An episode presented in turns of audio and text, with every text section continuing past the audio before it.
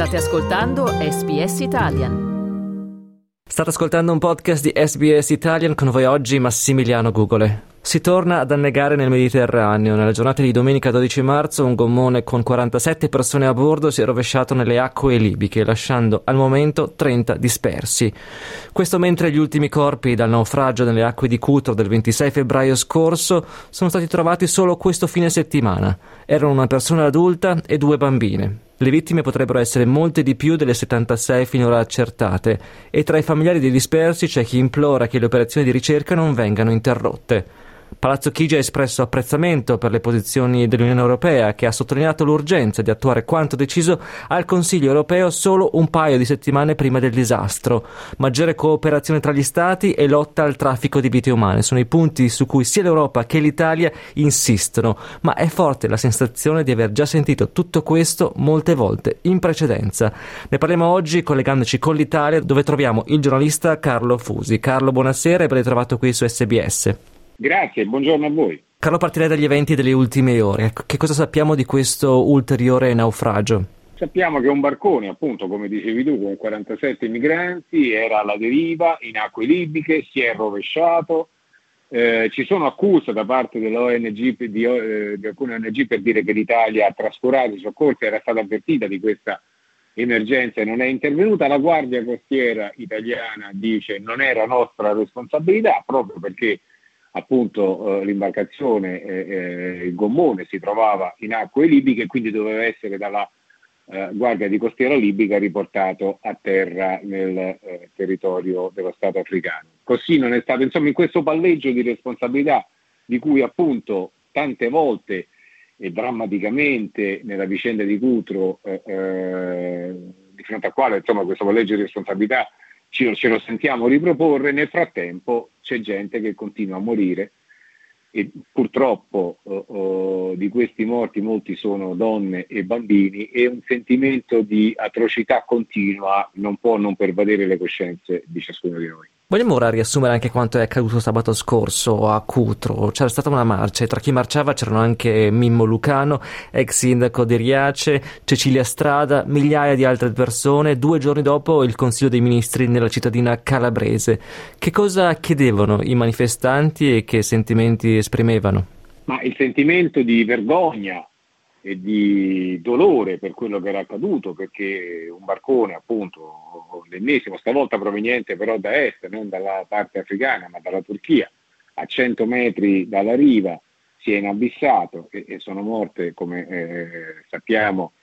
una settantina di persone, il bilancio è appunto in aggiornamento. E, e queste persone chiedevano che l'Italia insomma, eh, si facesse carico del dolore che eh, questa vicenda aveva suscitato. Contemporaneamente il governo, che in un primo momento insomma, aveva eh, dire, un po' snobbato la tragedia, nessuno, il Presidente del Consiglio eh, eh, non è andato a Cutro, non c'è andato nessun rappresentante del governo, ci è andato invece il Presidente della Repubblica con un gesto di eh, grande partecipazione e, e eh, ha pregato in silenzio su quelle bare, molte delle quali, come dicevo, bianche perché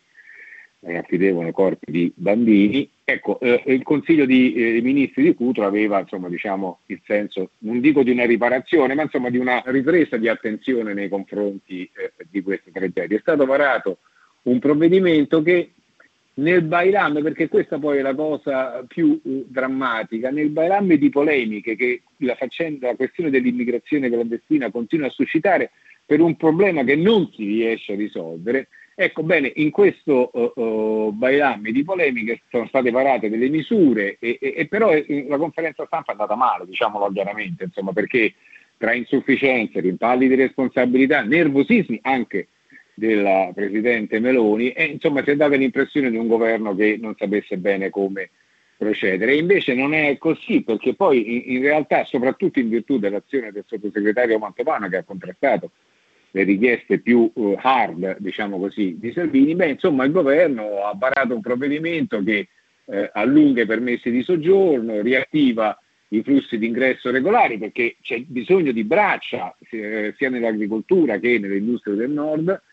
e poi queste uh, riattivazioni di flussi vengono proiettate su base triennale e addirittura insomma, vengono inaugurati canali di accesso sulla formazione professionale, quindi insomma misure anche di un certo rilievo che però nel, ripeto, nella gestione caotica di come eh,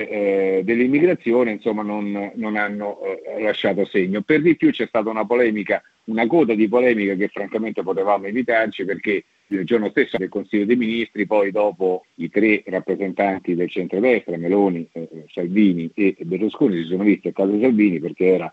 il compleanno e si sono messi lì a fare il karaoke, insomma, e qualcuno ha detto forse se lo potevano evitare visto che eh, la tragedia, l'abominio che si era appena consumato sulle coste della Calabria. Noi siamo in collegamento con il giornalista Carlo Fusi. Carlo, a questo punto ti vorrei chiedere di più sul ruolo dell'Unione Europea. Abbiamo sentito diverse dichiarazioni, abbiamo sentito la Presidente del Consiglio, Giorgia Meloni, sottolineare più volte quanto sia importante che l'Europa contribuisca. Ecco, che cosa intende adottare perché tragedie come queste non accadano più? L'atteggiamento della Meloni è una novità ed è una novità molto positiva perché insomma, eh, il governo era partito con, uh, volendo fare la faccia feroce e avendo in Europa anche una posizione che, che chiamiamo per noi giornalisti per comodità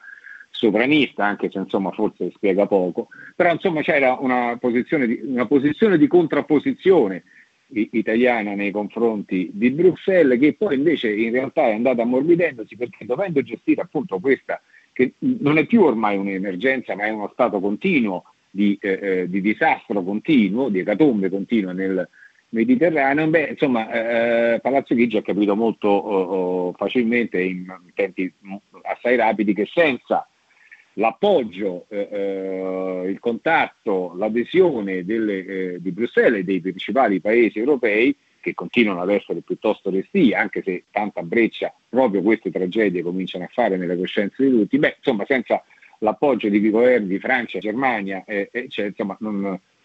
non si poteva fare granché, per lo più scontando il fatto che quelli che dovrebbero essere i governi amici in Europa della Meloni, vista la vittoria della destra, cioè Orbán, la Polonia, eccetera, in realtà invece sono quelli che poi eh, fanno più storie sul, eh, eh non solo sugli immigrati ma sulla gestione dei confini europei. Quindi insomma diciamo, è importante che l'Italia spinga verso questa sponda col resto d'Europa e che cosa si aspetta? Beh, naturalmente si aspetta che finalmente dopo anni e anni di parole si possa muovere qualcosa di concreto nella revisione dei trattati di Dublino, nella, eh, nell'assunzione di responsabilità, del carico di responsabilità, non solo nella redistribuzione dei migranti che toccano